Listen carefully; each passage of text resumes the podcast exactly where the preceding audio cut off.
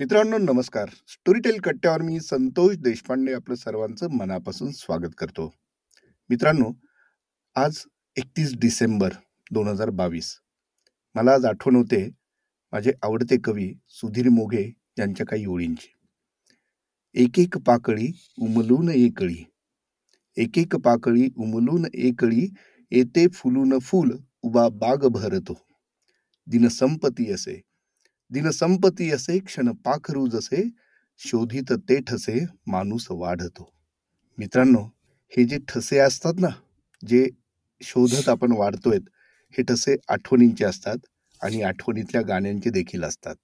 म्हणूनच आज नवीन वर्षाचं स्वागत करताना नवीन वर्षाच्या पूर्वसंध्येला तुमच्यापुढे आम्ही स्टोरीटेल कट्ट्यावरती गाण्यांवरच्या गप्पांची एक छान मैफल रंगवणार आहोत. आणि त्यासाठी माझ्यासोबत आहेत डॉक्टर मृदुला जोशी दाढे.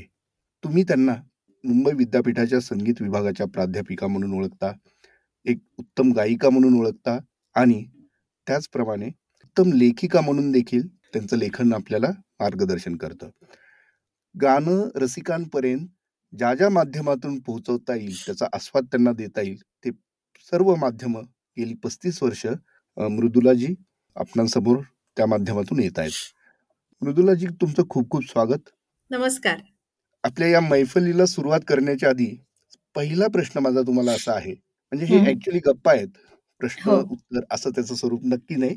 पण तरी मला विचारावं असं वाटतं की माणूस गाणं का ऐकतो? माणसाला गाणं का आवडतं? तुम्हाला काय वाटतं? वा ही मैफल अतिशय सुंदर रंगणार असं मला आत्ताच वाटायला लागलं. सर्व ऐकणाऱ्यांचं मी मनपूर्वक स्वागत करते. मी डॉक्टर मृदुला दाढे जोशी.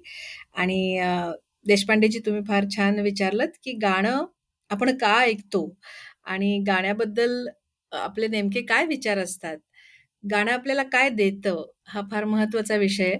आपण भारतीय लोक अतिशय संगीतप्रेमी आहोत. आणि संगीत हे आपल्या हजारो वर्षांच्या परंपरेतून आपल्या रक्तात भिनलेलं आहे. आणि जरी आपण आज म्हणत असतो की मी हे एक नवीन गाणं ऐकलं तरी या ठिकाणी मला एक अतिशय सुंदर विचार आठवतात. संगीतकार केशवराव भोळे यांनी त्यांच्या माझं संगीत नावाच्या पुस्तकात अतिशय एक वेगळा आणि क्रांतिकारी विचार जो कदाचित काही जणांना पटणार नाही असा विचार मांडला होता की नवीन गाणं असं काही नसतंच. नवीन चाल अशी काही नसतेच. अनेक वर्ष हजारो वर्षांपासून आपल्या जीन्समध्ये आपल्या रक्तात आपल्या मेंदूत परंपरेनं अनुवंशिकतेने अनेक स्वरावली वाहत आलेल्या आहेत. आणि त्यातल्याच काही घेऊन संगीतकार रचना करतो. म्हणजे आधी ती स्वरावली कुणाला तरी सुचलेली असतेच असा त्यांचा म्हणण्याचा रोख होता की नवीन असं नसतं. मग हे आपण कसे कनेक्ट होतो गाण्याशी? ह्याचा याच्याशी फार सुंदर संबंध आहे ना? की आपण मुळातच संगीतात भिनलेलं संगीत आपल्यात भिनलेलं आहे आपण संगीतात इतके इन्व्हॉल्व्ह झालेले आहोत की गाणी आपण ऐकताना ना आपल्या मनातल्या स्वरावली आपल्या मनातले जे चढ उतार आहेत भावनांचे चढ उतार आहेत त्याच्याशी फार सुंदर जोडली जातात ही गाणी. आणि हेच कारण आहे की आपण गाणी जेव्हा ऐकतो तेव्हा कुठल्या तरी आपल्या अनुभवाला आपण ती नकळत जोडतो. मग ते प्रत्यक्ष असतील किंवा अप्रत्यक्ष? प्रत्यक्ष कसे असतात? तर मग अमुक एक गाणं ऐकलं की मी शाळेला जायला निघत होते. अमुक एक गाणं माझी आई छान म्हणायची. अशा पद्धतीची आपली असोसिएशन्स असतात त्या गाण्याबद्दलची. हा एक प्रकार झाला. आणि जो अप्रत्यक्ष आहे तो मात्र असा आहे तो जास्त खोल आहे. कारण पहिल्या प्रकारात आपण बघितलं की ती गाणी प्रत्यक्ष कुठल्या तरी वेगळ्याच म्हणजे नॉन म्युझिकल ज्याला म्हणू असांगीतिक गोष्टींशी जोडलेली असते. कारण शाळेला जाणं आणि गाणं यांचा परस्पर काही संबंध नसताना आपण तो जोडलाय की आकाशवाणीवर हे गाणं लागायचं तेव्हा मी दप्तर भरायचे असं मंगल प्रभात या कार्यक्रमाशी अनेकांची अशीच नाळ जोडली गेलेली आहे. पण तो एक प्रकार आहे. पण दुसरा प्रकार जास्त खोल आहे तो म्हणजे तुमच्या भावनांच्या चढ उतारांशी भावनिक वादळांशी ही गाणी कशी जोडली जातात? तर इतकं आपलं संगीत समृद्ध आहे मराठी आणि हिंदी दोन्ही की आपल्या मनात उमटणाऱ्या प्रत्येक तरंगासाठी अहो आपल्याकडे गाणं आहे आणि मग आपण त्या गाण्याशी त्यामुळे जोडले जातो की आज मला खरोखर मी दुःखी आहे, सुखी आहे आणि त्याच्याही अनंत छटा आहेत ना. सुखाच्या पण अनंत छटा आहेत, प्रेमाच्या अनंत छटा आहेत, वैफल्याच्या अनंत छटा आहेत आणि त्यातल्या प्रत्येक जवळपास छटा त्यातली आपल्या संगीतकारांनी, गीतकारांनी पकडलेली आहे. म्हणून मग तुम्हाला जाणवतं, की नाही आज मला खरोखर माझ्याशी ही तार जोडली गेली. मला अगदी असंच वाटत होतं आणि मग तुम्ही त्यात इन्व्हॉल्व होता आणि गाणं आपण आपण असं ऐकतो, गाणं असं आपल्यात झिरपतं. वाह, वाह, वाह! फार सुंदर तुम्ही सांगितलं आणि तुम्ही सांगत असताना काही ओळी परत माझ्या मनात येऊन गेल्या. त्या परत मोगेंच्याच आहेत. शब्दांना! नसते दुःख, शब्दांना सुखही! नसते. ते वाहतात जे ओझे ते तुमचे माझे असते. बरोबर, बरोबर. अगदी बरोबर. खरंय, म्हणजे खरंय, गाणं देखील अशाच पद्धतीने प्रत्येकाचं सुख-दुःख त्यांचं ओझं वाहत असतं. त्याला. स्वतःचं असं काहीच नसतं. स्वतःचं खरंच ना. बरोबर आहे. बरोबर आहे. गाणं हे म्हणूनच झिरपतं. हां. म्हणूनच कदाचित कुणाच्या मनात गाणं शब्दरूपात अधिक मुरतं, कुणाच्या रूपात ते संगीतातून जास्त वेगळ्या पद्धतीने येतं. कुणाला त्याच्यातला एक नाद साद घालत असतो. त्यामुळे प्रत्येकाची अभिरुची जी आहे गाण्याची ती कदाचित थोडीशी वेगळी असू शकते आणि त्याच वेळी त्याच वेळी गाण्याचं सौंदर्य देखील पाहण्याची दृष्टी कदाचित प्रत्येकाची वेगळी असू शकते. अगदी बरोबर. तुम्ही जेव्हा अध्यापनाचं काम करता, तेव्हा तुमच्यातला रसिक आणि जेव्हा तुम्ही स्वतः गाता, तेव्हा तुमच्यातला रसिक हा वेगळा असतो का एकच असतो? अरे वाह! कारण छान आहे हा प्रश्न आवडला मला. गाणं हा माझ्या बघा पॅशनचाही विषय आहे, लेखनाचा विषय आहे, अध्यापनाचा आहे, स्वतः अनुभवण्याचा आहे, स्वतः गाण्याचाही आहे. आता गंमत अशी आहे, की प्रत्येक ठिकाणी थोडी-थोडी भूमिका बदलते. मी जेव्हा श्रोता या भूमिकेतून ऐकते, तेव्हा आता माझ्या लक्षात अनेक गोष्टी येतात, की अरे वा या गाण्यात काय प्रयोग केलाय? म्हणजे मुळात हे गाणं इतकं छान कसं झालं? हा माझ्यात पहिला प्रश्न उमटतो पहिल्यापासून आणि मग त्या प्रश्नानेच मला इथपर्यंत आणलं असं मी म्हणेन, की तो प्रश्न मला पडला म्हणून मी त्या संशोधनाकडे वळले, की गाणी छान आहेत ह्याच्या पलीकडे जाऊया आपण आता. गाणं खूप छान आहे, गोड आहे, यानी माझं समाधान स्वतःचं होत नव्हतं. म्हणून मी या प्रश्नाच्या मागे हात धुवून लागले, की मला कळलं पाहिजे, की हे गाणं इतकं सुंदर का? आणि असं घडत गेलं, की एक गायिका असल्यामुळे मी ही गाणी गातही होते सतत. मग एक गाणं जेव्हा तुम्ही पन्नास शंभर हजार वेळा गाता कार्यक्रमांमधून म्हणजे आजवर माझे 35 वर्ष वर्ष मी स्टेजवर आहे, तर माझे हजारो कार्यक्रम झालेत. काही-काही गाणी ही 25-30 गाणी अशी आहेत, की ती नेहमीच गायली जातात. बाबूजींची असतील, खळ्यांची असतील, शंकर जयकिशन, एस. डी. बर्मन हे सगळं गातेच आहे मी पंच 35 वर्ष.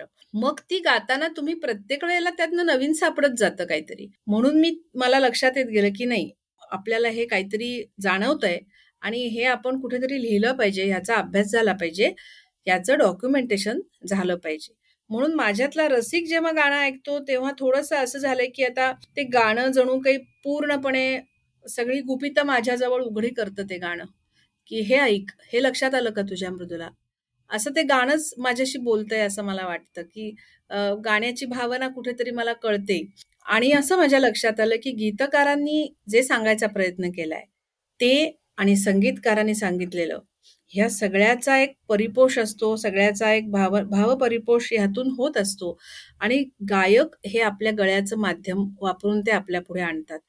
मग ह्या सगळ्यांचं काहीतरी एक कहन असते. गायकाला पण काहीतरी सांगायचं असतं, की बघ मी कसं ह्या गाण्याला ट्रीटमेंट दिली. मी असं गायलं हे गाणं. हे गायक सांगतो. कवी जेव्हा लिहितो तेव्हा तो म्हणतो, की हाच शब्द मी का वापरला? जिथे तुम्हाला बरसात हा शब्द वापरता येणं शक्य आहे, तिथे तुम्ही बरसात वापरता, रिमझिम वापरता का फुहार वापरता. प्रत्येक शब्दाचा जरी अर्थ सारखा वाटत असला, तरी त्याच्यात फरक असतो. त्याचा नाद वेगळा असतो ना. रिमझिम हा नाद वेगळा आहे. फुहार हा नाद वेगळा आहे.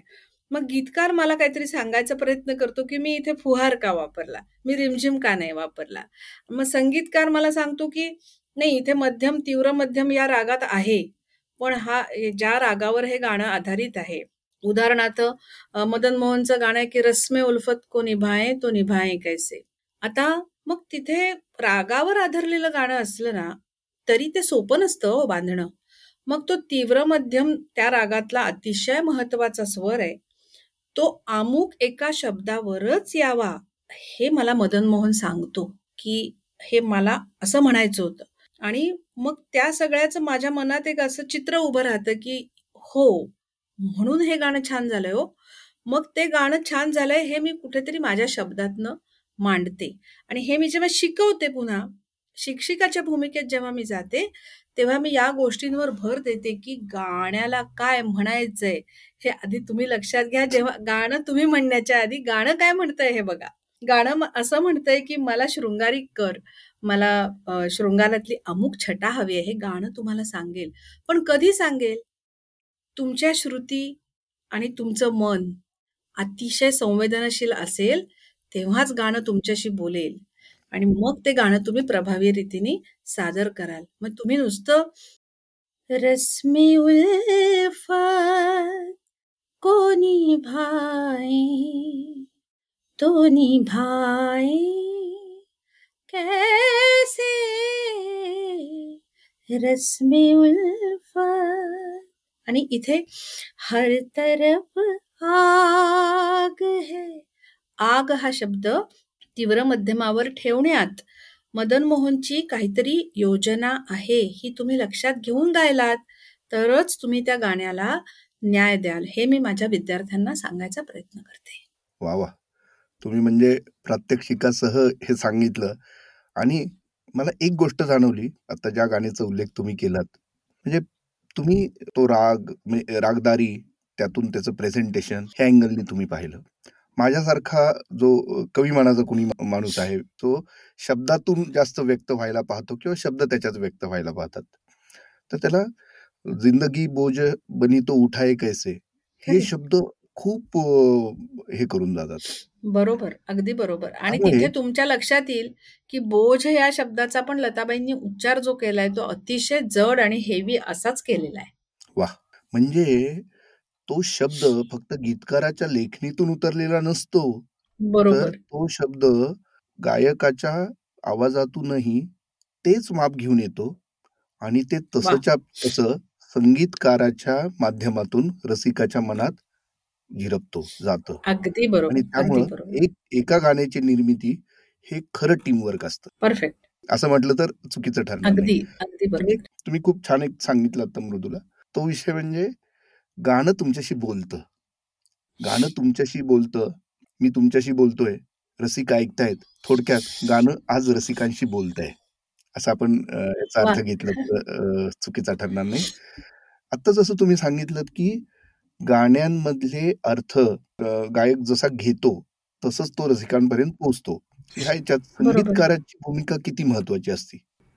मी म्हटलं तसं ही एक अतिशय व्यामिश्र अशी सगळी विभागणी आहे किंवा हे असं एक टीम वर्क आहे ओ पी नयर साहेब ज्यांना आपण रिदम किंग म्हणतो आणि रिदम किंग म्हटल्यामुळे कदाचित कधी कधी आपण त्यांच्यावर असा अन्याय करतो की आपल्या हे लक्षात येत नाही की ह्या व्यक्तीने कधीही मेलडीची साथ सोडलेली नाही. आणि मग काही जणांचा असा गैरसमज होता की शब्दांना ते महत्त्व देत नसावेत. त्यांच्या रिदममध्येच घोडागाडी असो किंवा काही असो अशामध्येच ते जास्ती गुंतलेले होते. तर इथे मला मुद्दाम सांगायचंय की इतकं महत्त्व काव्याचं आहे संगीतकारासाठी. हे एका वाक्यात ओपी साहेब म्हणतात. बघा ओपी नय्यर साहेब काय म्हणतात एका मुलाखतीत. अल्फाज तो नगमे की रूह होती है अल्फाज तो नगमे की रूह होती है जिस्म होता है उसकी तर्ज और उसे लिबास पहनाती है आवाज। म्हणजे शब्दांना त्यांनी इतकं महत्त्व दिलंय की आत्मा म्हणलेत ते की अल्फाज नगमे की रूह होती है जिस्म होती है उसकी तर्ज त्याला शरीर रूप देते ती चाल आणि त्याला पोशाख चढवतो तो तुमचा आवाज. आता यातच आपल्याला लक्षात येतं की शब्दांना किती महत्त्व आहे. त्या शब्दातून जे सांगायचंय म्हणजे जे कवी लिहितो तेही सांगावं लागतं आणि जे तो लिहित नाही ते फक्त सुचवलेलं असतं ध्वनित केलेलं असतं आणि ज्याला आपण बिटवीन द लाईन्स म्हणतो तेही पोचवण्याची जबाबदारी संगीतकारावर असते. जे वक्त ने किया क्या हसी सितम तुम रहे ना तुम हम रहे ना हम असं लिहिताना काय कैफी आजमींच्या मनात असेल? नेमकं काय म्हणायचंय त्यांना? ती हुरहुर कसली आहे? की क्या तलाश है? असं म्हणताना ती स्वरावली तशी आली. त्यात तो सगळा गोंधळ म्हणा किंवा मानसिक द्वंद्व म्हणा संघर्ष म्हणा हा उमटलाच पाहिजे. ह्यातूनही सगळं होईल असं नाही. मग उरते ती जबाबदारी गायकाची जो ज्याला पोशाख चढवायचा आहे ना त्या गायकाची ती जबाबदारी आहे की मी माझ्या आवाजातून जे सांगितलंय जे नाही सांगितलं जे ध्वनित केलं आणि याही पलीकडे जे आहे तेही मला माझ्या आवाजातून पोचवायचंय. इतकं जेव्हा ते अद्वैत होतं तेव्हा ते गाणं इतकं सुंदर बनतं. तुम्ही म्हणलात तसं गीतकाराच्या शब्दांना संगीतकार कसा न्याय देतो हे फार महत्वाचं आहे. कारण तिथे ते संपत नाही.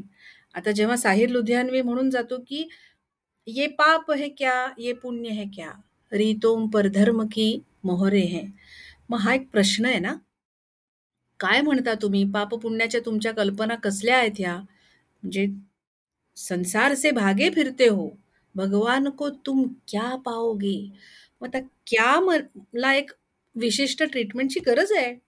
हे त्या संगीतकाराच्या लक्षात आलं पाहिजे ना? तसं ते लक्षात आलं आणि तशी ती ट्रीटमेंट दिली गेली आणि लताबाईंनी आपल्या गायकीतून ती आपल्यापर्यंत त्याच तीव्रतेने पोचवली किंबहुना ती अधिक गहिरी आणि तीव्र करून पोचवली त्याशिवाय ते घडलं नसतं. तुम्ही म्हणलात की गीतकाराचे शब्द साहिल लुधियाने लिहून गेला की ये पाप हे क्या ये पुण्य हे क्या? मग तो शब्द कसा आला पाहिजे? तर लताबाईंचा जो गोळीबंद वरचा वरचा जो षडज लागतो ना त्यात तो थेटपणा आहे. ते धाडस आहे. एका प्रस्थापित यंत्रणेला प्रश्न विचारण्याचं धाडस. की कारण ही इतकं कठीण आहे परंपरेच्या विरुद्धात पोहणं. ते धाडस तिथं जाणवलं पाहिजे ना. आता बघा चालीत काय केलं? तर रोशन साहेबांनी ती चाल तिथे नेऊन ठेवली. ये ये पुण्य है क्या? रीतों पर धर्म की मोहरे है। रीतों पर धर्म की मोहरे है। आता ये पा ह्या पद्धतीने ती चाल आली. म्हणून आपल्याला ते अरे बापरे! असं काहीतरी वाटले. काय हा प्रश्न होता? हा किती धाडसी प्रश्न आहे? हे आपल्याला म्हणून जाणवलं. आणि लताबाईंनी जर का त्याच त्याला सौम्य करायला त्या गेल्या असत्या ना उदाहरणार्थ म्हणजे मी तसं गाऊन थोडं दा दाखवायचा प्रयत्न करते की ह्या तीव्रतेने न गाता ये पाप! असं जर म्हटलं ना तर त्या तीव्रतेने नाही भिडत तो आपल्याला प्रश्न. पण ॲज अगेन्स्ट ये पाप! असं म्हटल्यानंतर अरे बापरे! असं होतं. म्हणजे हे गीतकार संगीतकार आणि गायक यांचं मी तिघांचे इथे या ठिकाणी कॉन्ट्रीब्युशन तुम्हाला सांगितलं की हे तीन घटक इतके सुंदर एकत्र आले. आणि मग जो क्या शब्द सगळ्यात महत्त्वाचा आहे ना भगवान को तुम क्या पाओगे? मग तो क्या कसा आला पाहिजे?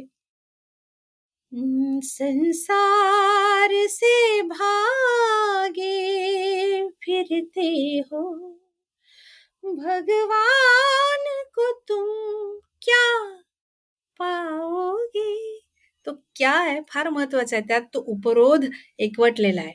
म्हणून साहिरने लिहिलं रोशन साहेबांनी अशी त्याला चाल लावली आणि ती अशी लताबाईंनी गायली म्हणून हे गाणं अजरामर झालं. क्या बात आहे क्या बात आहे. कारण याच्यातली बातच क्या आहे? हो, खरोखर. अगदी अगदी. वा. नाही तुम्ही सांगताय ते खूपच सुंदर पद्धतीने तुम्ही आता हे सगळ्या गोष्टी उलगडून दाखवल्या. म्हणजे खरोखर सांगितलं नाही उलगडून दाखवल्या. मला एक गोष्ट नेहमी जाणवते. ती म्हणजे संगीतकार गीतकार आणि गायक अशी त्रयी ज्या ज्या ठिकाणी फॉर्म झालेली आहे. म्हणजे कम्फर्ट झोन असतो प्रत्येकाचा एक असा. असं हो. आतापर्यंत आपण बघितलेला आहे. म्हणजे शंकर शंकर जयकिशन मग त्यांचा जो हे आहे. हो हसरत जयपुरी आणि शैलेंद्रशी त्यांचं नातं अगदी त्यांचं एक हे आहे. अशा ह्याच्यामुळे एक एरा तयार झालेला आहे पूर्ण आपल्याकडे. पण अशा काही गोष्टी आहेत की जेव्हा त्या कम्फर्टच्या पलीकडे जाऊन असे काही वेगळे प्रयोग झाले आणि त्यातून काही उत्तम उत्तम गाणी पण आली समोर. बरोबर बरोबर. असे खूप प्रयोग झाले. कारण सुरुवातीला काय असतं की काही जोड्या फॉर्म होतात. तुम्ही म्हणलात तसं एक एकत्र काम करताना जे काही एक त्यांना आनंद मिळत असतो आणि सुरक्षितता असते. की मला काय मी जो शब्द आधी वापरला तोच पुन्हा वापरते की कहन. गाण्याची कहन काय आहे? त्यांना काय म्हणायचं आहे हे हे त्यांचं जर का उत्तम ट्युनिंग असलं त्या गीतकाराचं आणि संगीतकाराचं तर ते अतिशय सुंदर असा तो समा बांधला जातो. पण अनेक असेही प्रयोग झालेले आहेत की थोडं चाकोरी बाहेरचं काही कोणी लिहिलं असेल तर त्यालाही चाली लागलेल्या आहेत. मग काही जोड्या आधी होत्या त्यानंतर नाही राहिल्या. उदाहरणार्थ आणि हे का का होतं असं? तर प्रत्येक कलाकार हा कधीच असा एका स्थितप्रज्ञासारखा नसतो किंवा एकाच स्थितीत राहणारा नसतो स्टॅटिक नसतो. तो वाहत असतो. वाहत असतो अशा अर्थाने की त्याच्या आयुष्यात खूप काही घडलं घडत असतं. तो प्रत्येक गोष्टीला जसा रिॲक्ट होतो जशी त्याची प्रतिक्रिया जाते ती खूप त्याच्या भावावस्थेवर अवलंबून असते. आणि मग ती भावावस्था आज अशी असेल म्हणजे उद्या तशीच असेल असं नाही. किंवा आता त्याचा स्वभाव आहे तो काही काळाने काही कटू अनुभव घेतल्यानंतर थोडासा वेगळा असू होऊ शकतो. कदाचित त्याच्या आयुष्यात नंतर छान आलं काहीतरी प्रेमात पडला तो काहीतरी खूप सुंदर घडतं तेव्हा त्याचं भावावस्था वेगळी असेल ना? तर कारण म्हणून याचाच अर्थ तो स्टॅटिक नाही. मग त्या त्या फ्लोमध्ये जी लोक त्याच्या आसपास आली जी संपर्कात आली जी ती पण क्रिएटिव्ह ह्याच्यातून जात होती त्यातून जे घडलं ते आपल्यापर्यंत आलं. कुणी असं ठरवून आज बाहेर पडत नाही की आजपासून मी साहिर लुधियानवी बरोबरच काम करणार आहे. असं कोणी ठरवू शकत नाही. आता एस डी बर्मन आणि साहिरजी यांची सुरुवातीच्या काळात अतिशय अतिशय सुंदर गाणी आली. बाजी मधली गाणी आपल्याला अतिशय आवडली. जाल मधली गाणी आपल्याला खूप आवडली. कारण असं वाटलं कुठेतरी की ही जोडी आता जमणार पण ती जोडी पुढे राहिली नाही. का नसेल राहिली? त्याच्यात टेम्परामेंटचे संघर्ष आहेत भावावृ भाववृत्तीचे संघर्ष आहेत. आणि मग कितीतरी वेगळ्या कवींबरोबर बरवंदांनी काम केलं मजरूजींबरोबर काम केलं. साहिरनी पण आपला रस्ता every water find its way. साहिरना कुठेतरी त्यांच्या टेम्परामेंटला जुळेल असा संगीतकार रवी साहेबांच्याच सापडला. ओ पी नय्यर साहेबांनी सुद्धा काही काळ आधी साहिर बरोबर काम केलं नंतर त्यांचंही जमलं नाही. मग ओपींनी अतिशय ज्यांना काही नाव नव्हतं अशा अशाही कवींबरोबर काम केलं. आणि त्यांच्यातनंही चांगलं आपल्याला काढून दाखवलं. आनंद बक्षी यांची काही लोकांना वाटायचं की नाही काव्यमूल्य कमी आहे का? पण इंदिवर साहेब काव्यमूल्य कमी आहे असा लोकांचा भास होता. पण इतकं सुंदर इंदिवर साहेब लिहून गेलेत एक एकदा की कमाल वाटते. जीवन से भरी तेरी आखे हे उत्तम उदाहरण आहे. आचल का तेरे हे एक तार बहुत कोई चाक जिगर सीने के लिए. या एका वाक्यासाठी आपण अरे बापरे क्या बात आहे असं म्हणू शकतो. कारण ह्यातून त्यांनी एकाच ह्याच्यात इतकं सांगितलंय. मग गुणात्मक दृष्ट्या त्यांचं त्या ओळीतलं जे योगदान आहे तो कसं असतं ना की हे शेवटी सोनं पाखडता तो. त्यातलं हिण टाकायचंय सोनं घ्यायचंय ही सतत कलाकाराची प्रोसिजर चालू असते. प्रत्येकच गोष्ट सुचेल ती एकदम बापरे अशी नसते. किंवा फारच सुंदर सुचते किती तरी स्वरावली त्याला खुणावतात त्यातलं तो काहीतरी घेतो. कितीतरी शब्द गीतकाराला सुचतात विचार सुचतात त्यातलं तो काहीतरी घेतो. म्हणजे प्रत्येक वेळेला अप्रतिम अत्युत्तम असंच बाहेर येईल का तर नाही. ह्या सगळ्या घुसळणीमधून संघर्षामधूनच हे काहीतरी येत असतं. म्हणून प्रत्येक नवनिर्मितीच्या मागे मग ते मुला बाळाचा जन्म असो किंवा गीताचा जन्म असतो त्याच्यात संघर्ष वेदना आणि घुसळण ही आहेच. हो. आई आईला जो आनंद मिळतो बाळाला बघून तेव्हा ती त्या वेदना विसरते. तसं आपण गाणं ऐक आपल्या पण ज्यांनी बाळ बघितलेलं असतं ते किती छान बाळ आहे असंच त्यांना वाटतं पण त्याच्यामागे काय आहे हे त्याच्या निर्मित निर्मातीला माहीत असतं. तसं ते आहे की ही सगळी प्रोसिजर आहे ती इट्स नॉट ऑलवेज प्लेजंट. खूप वेदना आहेत त्यात. त्या वेदनांचं सुखकारक असं रूप आपल्याला म्हणजे त्या गाण्याच्या रूपाने मिळतं. पण त्याच्यामागे हा अशा वेदना. म्हणजे त्या त्याचा अर्थ असा आहे की खूप गोंधळ असतो किंवा मग वादविवाद होतात. संगीतकार गीतकार आणि गायक ह्यांच्यात जुंपते. कितीतरी वेळा शैलेंद्रचे आणि शंकर जयकिशनची भांडणं झालेली आहेत की ते राते दसो दिशांसे हे त्यांना पटलंच नाही संगीतकारांना. ते म्हणले हे शब्द बदला. शैलेंद्र म्हणलं अजिबात बदलणार नाही. राते दसो दिशाओं से कहेगी अपनी कहानिया हेच शब्द राहतील. प्यार हुआ इकरार हुआ मध्ये. तो हे कशाच्या भरवशावर म्हणत होता? की त्याला माहीत होतं की लताबाई हे असं गातील की ते कुठेच खटकणार नाही. आणि त्याला म्हणजे ही कितीतरी लेवलची आपल्यापर्यंत आलं हे आता एक भांडण आपल्यापर्यंत आलं. अशी कैक असतील जे आपल्यापर्यंत येतच नाहीत. त्यामुळे ह्या सगळ्यातून जे घडतं तेच आपल्यापर्यंत येतं आणि ती फायनल आपण समजतो तशी नवनिर्मिती असते. नाही, नाही. म्हणजे आता तुम्ही सांगताना मला एक आठवलं उदाहरण अ, ते म्हणजे मदन मोहनचं. हो. अ, मदन मोहन यांनीही खूप सुंदर प्रयोग केलेले आहेत आणि किशोर कुमार हे त्याचं एक उदाहरण आपण घेऊ शकतो, की किशोरदांची खूप कमी गाणी मदन मोहन यांनी अ, स्वरबद्ध केलेली आहेत, हो, संगीतबद्ध हो, केली. हो. मनमौजी. अगदी. म्हणजे जरूरत है, जरूरत है. म्हणजे ह बरोबर. इतकं छान हलकं-फुलकं आणि खूप जे सुंदर. कदाचित मदन मोहन यांच्या नेहमीच्या चौ नाहीये. चाकोरीच्या बाहेरचं ते गाणं आहे. अगदी, अगदी बरोबर. बरोबर. तर अ, असं ते किशोरदांकडनं त्यांनी ते गाऊन घेतलेलं आहे. अगदी बरोबर. आणि दुसरं एक उदाहरण अ, जिथं शब्दांचा वापर मगाशी आपण ज्याची चर्चा करत होतो, ते एक मला आठवलं. गुलजार साहेबांनी आंधीमध्ये इस मोड से जाते है ह्याच्यामध्ये फक्त घर ह्या शब्दाला अनुसरून 3 वेगवेगळे शब्द वापरलेले आहेत. वाह! पत्थर की हवेली को, शीशे के घरनो, तिनके के नशे म्हणत. नशे मन. करेक्ट. काय करेक्ट. सुंदर आहे पहा. म्हणजे अतिशय हे वैविध्य म्हणजे किती प्रत किती म्हणजे आहे याचा अर्थ त्यांच्याकडे. असा प्रत्येकाच्या मनात ह्या तिन्हीपैकी एक कुठलंतरी घर ही कन्सेप्ट असते. बरोबर आहे. बरोबर आहे. घर, बरोबर. मंजिल काही म्हणा तुम्ही त्याला. Correct, correct, correct. अगदी बरोबर आहे तुमचं हे निरीक्षण आणि यालाच आपण म्हणून प्रतिभावान त्यांना का म्हणतो, की शब्दांच्या छटांनुसार आणि जो आवश्यक तेच तो शब्द तो उचलू शकतात आणि तो त्यात बरोबर बसवू शकतात. म्हणजे शैलेंद्रची खासियत सुद्धा हीच होती, की त्याला बोलीभाषेचं इतकं सुंदर अंग होतं. कारण त्यांनी ग्रामीण भारत पाहिलेला होता. खेड्यात काय भाषा असते हे पाहिलेलं होतं आणि त्याच्यावर इतकं प्रभुत्व असल्यामुळे तो आता साधी गोष्ट बघा, हर दिल जो प्यार करेगा मध्ये सुद्धा रात बिरात चली आती है. भूली बिसरी या यादें मेरे हसते गाते बचपन की रात बिरात चली आती है. म्हणजे ती तीन त्यांनी असे प्रकार वापरले, की भूली बिसरी, हसते गाते आणि रात बिरात. आपल्याला इथे आपण अवाक होतो, की हे कसं सुचलं असेल शैलेंद्रला किंवा अमुकच शब्द कसा वापरला असेल. मी मगाशी म्हटलं ते उदाहरण शैलेंद्रच आहे.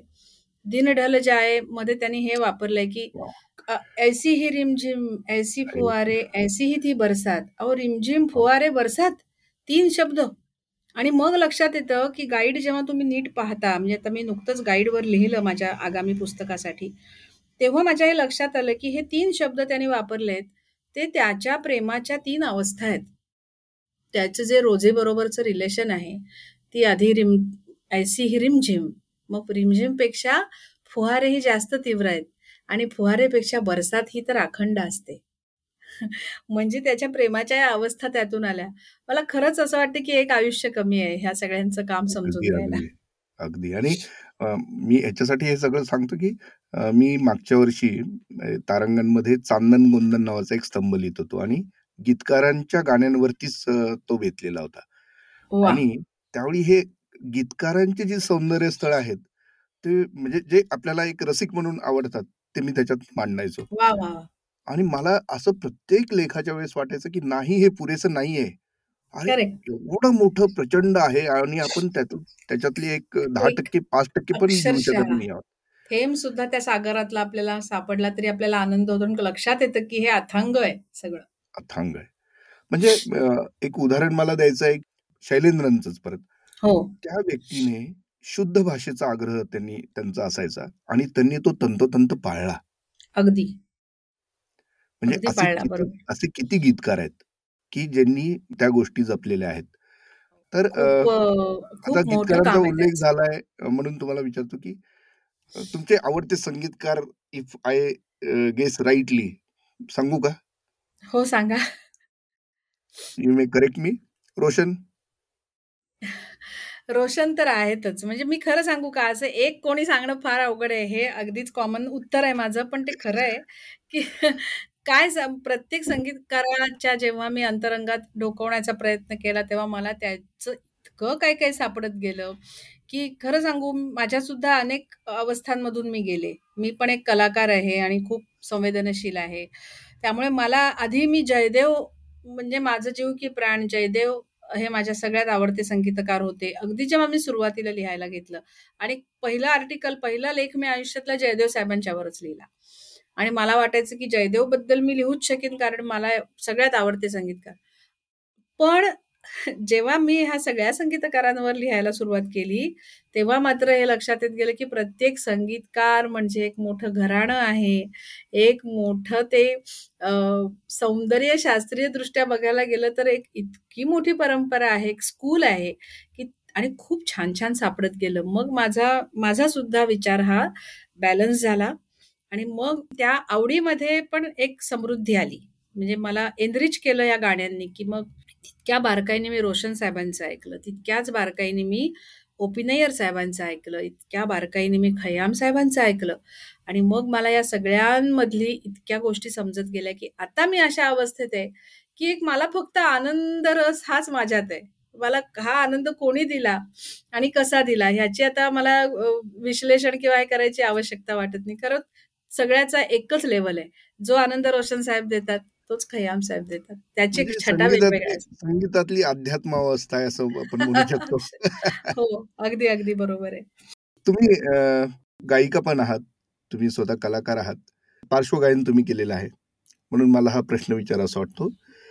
पार्श्वगायक आपण अ, ज्यांना ज्यांना मानतो उत्तम पार्श्वगायक आहेत अनेक जण आणि पडद्यावरती बरहुकूम ते बरोबर उत्तम वाटतात. म्हणजे जणू काही आता अंधीचं मगाशी मी उदाहरण सांगितलं, हो. की किशोर नाही ते संजीव कुमारचाच आवाज वाटतो. अगदी, अगदी. हो, हो. तर हे आपसूक होऊन जातं का त्यासाठी गायकालाही काही परिश्रम करावे लागत? गायक कसा प्रतिभावान असतो बघा, की गायकाला आता आपल्याकडे मुख्य म्हणजे अशी परंपरा आहे, की हे जे गायक आहेत रफी, किशोरदा, लताबाई, Ashabai, Suman Kalyanpur, Geeta Dutt, you name the singer ह्या सगळ्यांनी जे अतिशय मोठं काम करून ठेवलेलं आहे. एकच गायक 40-40, 50-50, 60-70 वर्ष आपण ऐकतो, तेव्हा तो किती मोनोटोनस व्हायला पाहिजे, किती कंटाळवाणा व्हायला पाहिजे त्याचा आवाज. पण तो तसा झाला नाही. कारण ह्या गायकांनी त्यातनं आपल्या गळ्यातून खूप छटा ते उमटवू शकले, की आता राजेंद्र कुमार आहे का पडद्यावर म्हणते सायरा बनू आहे, ह्याच्यावर लताबाईंच्या आवाजाचा पोत ठरतो. सायरा बनूचा आवाज कसा आहे, मीना कुमारीचा आवाज कसा आहे, वहिदा रेहमानचा आवाज कसा आहे. ह्या सगळ्यांच्या आवाजाला एक आपण शास्त्रीय भाषेत ज्याला टिंबर म्हणतो, आवाजाचा पोत म्हणतो. जसा आपण कापडाचा पोत बघतो, हा भरभरीत आहे, हा मुलायम आहे, हा खरखरीत आहे, हा पातळ आहे, असे आवाजाचे पोत असतात आणि ते पकडण्याचा त्यांचा जो प्रयत्न असतो आणि त्यात त्या यशस्वी ठरतात. म्हणून आपल्याला हे एवढे वर्ष हे गायक आपण ऐकू शकलो. कारण त्यात हे वैविध्य त्याच्यामुळे आलं. तुम्ही सलग एक प्रयोग करून बघा. मी केलेला आहे हा प्रयोग, की एक सलग ऐकायची दहा गाणी, दहा नायिकांची गाणी. लताबाई हा कॉमन फॅक्टर ठेवायचा. दहा नायिका निवडायच्या. मीना कुमारी, सायरा बनू शर्मिला टागोर. तुम्ही त्यात इतका तुम्हाला फरक आढळेल.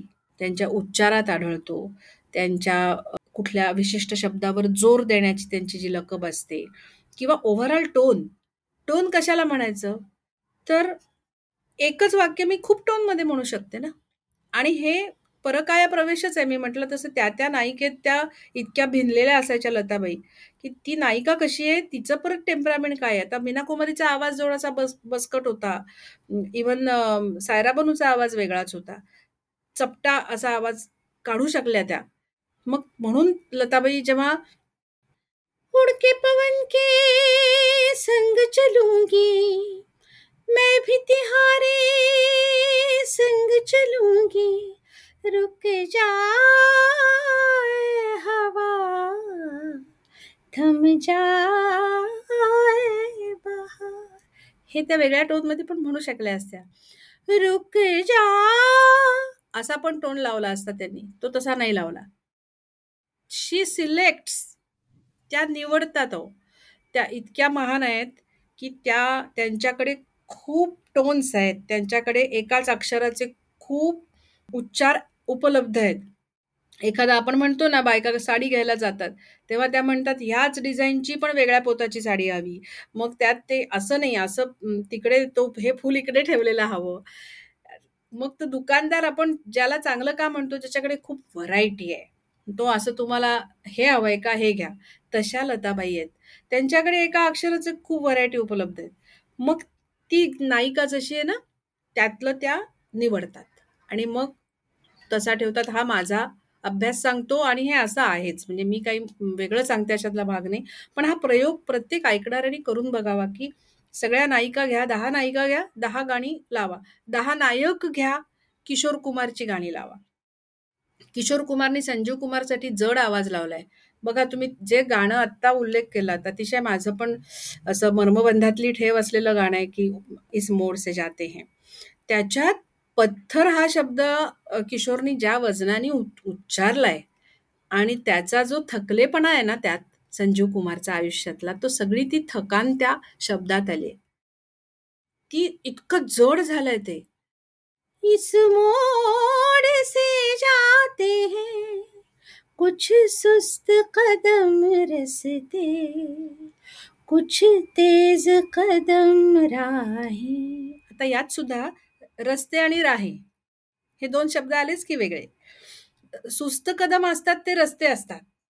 म्हणजे हमरस्ता जो असतो तो तुम्हाला सावकाश चालायला लावतो पण ज्या पायवाटा असतात त्या नागमोडी असतात. ते तेज कदम राहे.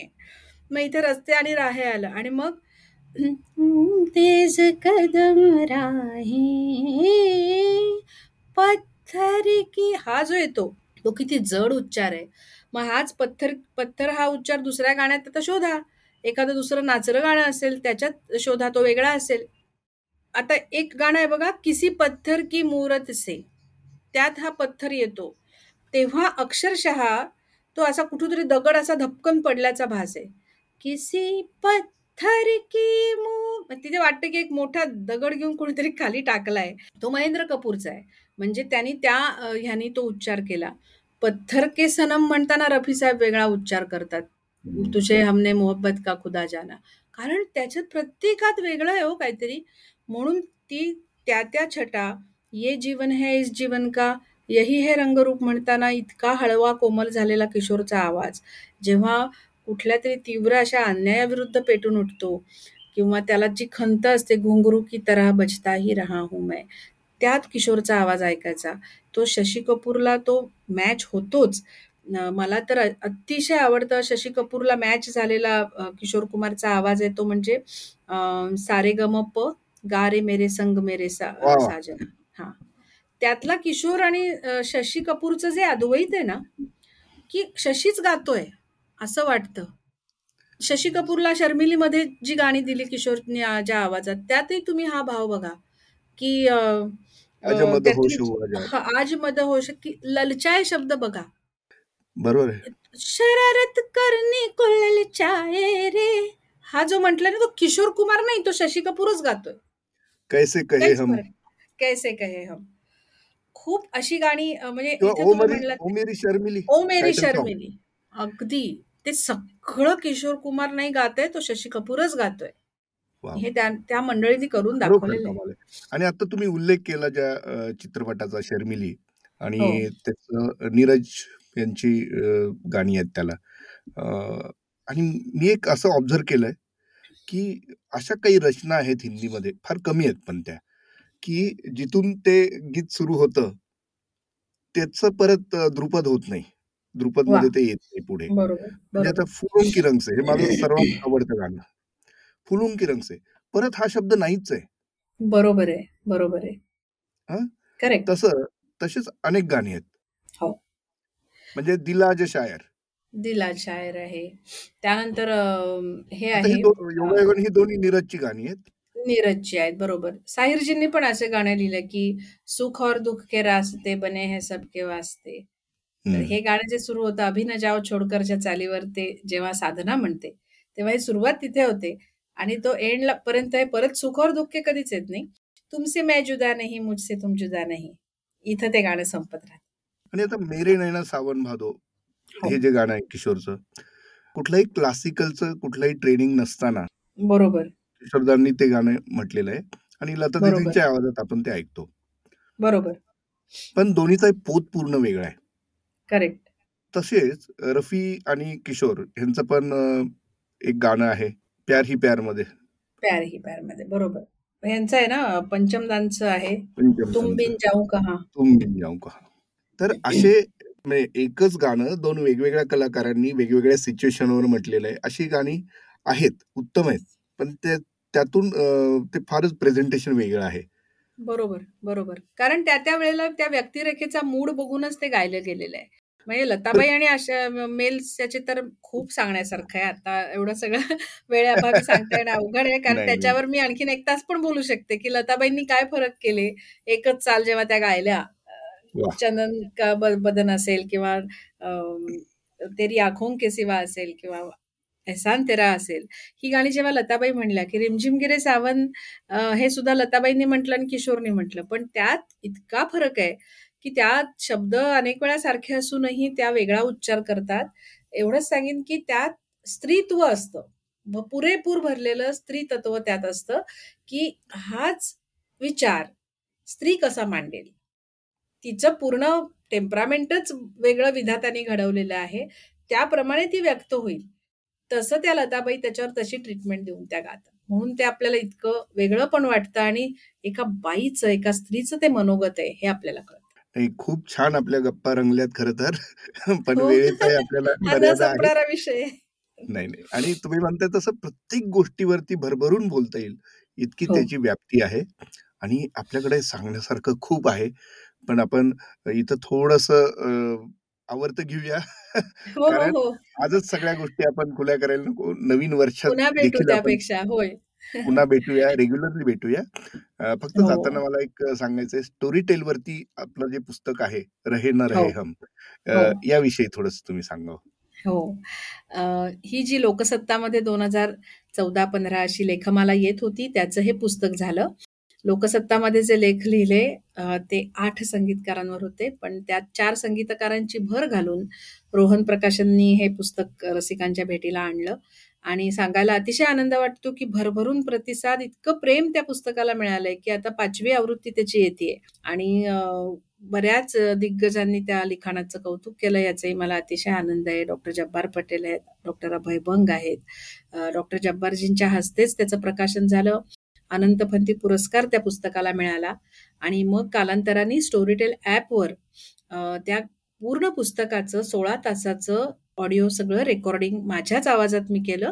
कारण हे पुस्तक वेगळ्या पद्धतीचं आहे. म्हणजे हे नुसतं वाचून चालणार नाही तर हे जे मी मधून मधून गाऊन दाखवते किंवा गाऊन सांगते हा मुद्दा तो फार महत्त्वाचा आहे. आणि मला ते करता आलं या माध्यमात ह्याचा मला अतिशय आनंद आहे. आणि ज्या ज्या लोकांनी स्टोरी टेलवर हे पुस्तक ऐकलं त्यांची अ- अशीच प्रतिक्रिया आहे की हेच माध्यम म्हणजे कागदावर वाचण्यापेक्षा हे माध्यम तुमच्या पुस्तकाला सगळ्यात जास्त योग्य आहे.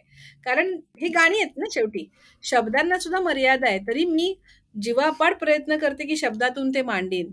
कारण तेव्हा माझ्या हातात शब्दच होते लोकसत्तामध्ये लिहिताना पुस्तकासाठी लिहिताना. पण इथं मला स्टोरी टेलमध्ये छान मला गाऊन दाखवता आलं. मला त्यातली चढ उतार सगळे लगेच दाखवताच आले. त्यामुळे ते ऐकताना ते सगळं समजतं छानपैकी आणि पटकन ते गाणं तुम्ही ओरिजिनल त्याची- चुनूक त्याची चुनूक आत्ताच्या आपल्या पॉडकास्ट मधनं लोकांना बरोबर. असंच ते आहे माझ्याच आवाजात सोळा तासाचं तर रसिकांनी जरूर ऐकावं आणि मला प्रतिक्रिया द्याव्यात. आणि माझी जी आगामी पुस्तकं आहेत रहेना रहेम सुद्धा आपण दुसरा भाग लवकरच प्रकाशित करतो आहोत. अफसाना लिख रही हूँ करतो आहोत. त्यात एकेका चित्रपटावर मी पूर्णपणे लिहिलंय. त्याची सांगीतिक बाजू मग तो गाईड असेल घरोंदा रजनीगंधा अशा चित्रपटांवर त्याचंही पुढे भविष्यात स्टोरी टेलवर कदाचित माझ्याच आवाजात आपण ऑडिओ बुक ऐकता येईल. तेही जरूर रसिकांनी ऐकावं आणि मला प्रतिक्रिया द्याव्यात फीडबॅक द्यावा. म्हणजे मलाही कळेल की रसिकांना काय म्हणायचंय याच्यावर. नक्की नक्की. आणि आपल्या या गप्पा रसिकांना प्रचंड आवडलेले असतील. याची मला खात्री आहे. आणि जाता जाता एक शेवटचा प्रश्न असा नवीन वर्ष येत आहे. हो. तर नवीन वर्षात गाण्यांवरती प्रेम करणाऱ्या प्रत्येकाने कुठला संकल्प करावा? काय सजेस्ट कराल? अरे वा. सर्वप्रथम सगळ्यांना नवीन वर्षाच्या शुभेच्छा. अतिशय सुंदर जावो हे वर्ष. आणि संगीत हे बघा आपण संकल्प अनेक करतो पण असे नसावेत नसावेत की ते कधी तडीला जाणारच नाहीत. पण संकल्प असा असावा की जो करण्यात आपल्याला धन्यता वाटेल. आणि अशा पद्धतीचा संकल्प तुम्ही गाण्यांच्या बाबतीत जरूर करू शकता. ते म्हणजे प्रश्न विचारायचा स्वतःला आणि उत्तर शोधायची. हे गाणं इतकं छान का? आणि मला जे मी म्हटलं ना की जे वेड मजला लागले तुझलाही ते लागेल का? असंच हातात मशाल घेऊन मी चालले. मी एक वेडी आहे पण माझं वेड मी ऑर्गनाईज करू शकले. माझ्या वेडाला मी एक मूर्त स्वरूप शिस्त देऊ शकले. म्हणून त्या वेडातूनच ही निर्मिती झाली. आणि ते तुम्हाला मी पोचवलंय तुमच्यापर्यंत. आणि मग ते तुम्ही पुढे न्यायचंय. कारण हे काय माझ्या एकटीचं कामही नाही आणि हे सगळं आहे वैभव आपल्या सगळ्यांचं आहे. जो मनुष्य ज्या क्षणी गाणं ऐकत असतो ते गाणं त्याचं असतं. दुसरं कोणी नसतं त्याच्या भावविश्वात. मग ते सगळं वैभव त्याचं एक. आपण म्हणतो ना श्रीमंत लोकांचे स्वतःचे समुद्र किनारे असतात मालकीचे. ते तेवढा एक समुद्र किनारा त्यांचा असतो. तसं हे जेव्हा तुम्ही गाणं ऐकता ना तेव्हा ते गाणं तुमचं असतं. कोणी नसतं त्याच्यात. मी फक्त तुम्हाला एक दृष्टी देणार आहे. माझं असं आवाहन आहे तुम्ही गाणी इतक्या डोळसपणे ऐका. अशी दाद द्या की त्या संगीतकारांना गीतकारांना गायकांना जे दिवंगत झाले त्यांच्या आत्म्यालाही अतिशय आनंद होईल. आणि नुसता त्यांना आनंद होईल नाही तुम्ही सुद्धा समृद्ध व्हाल.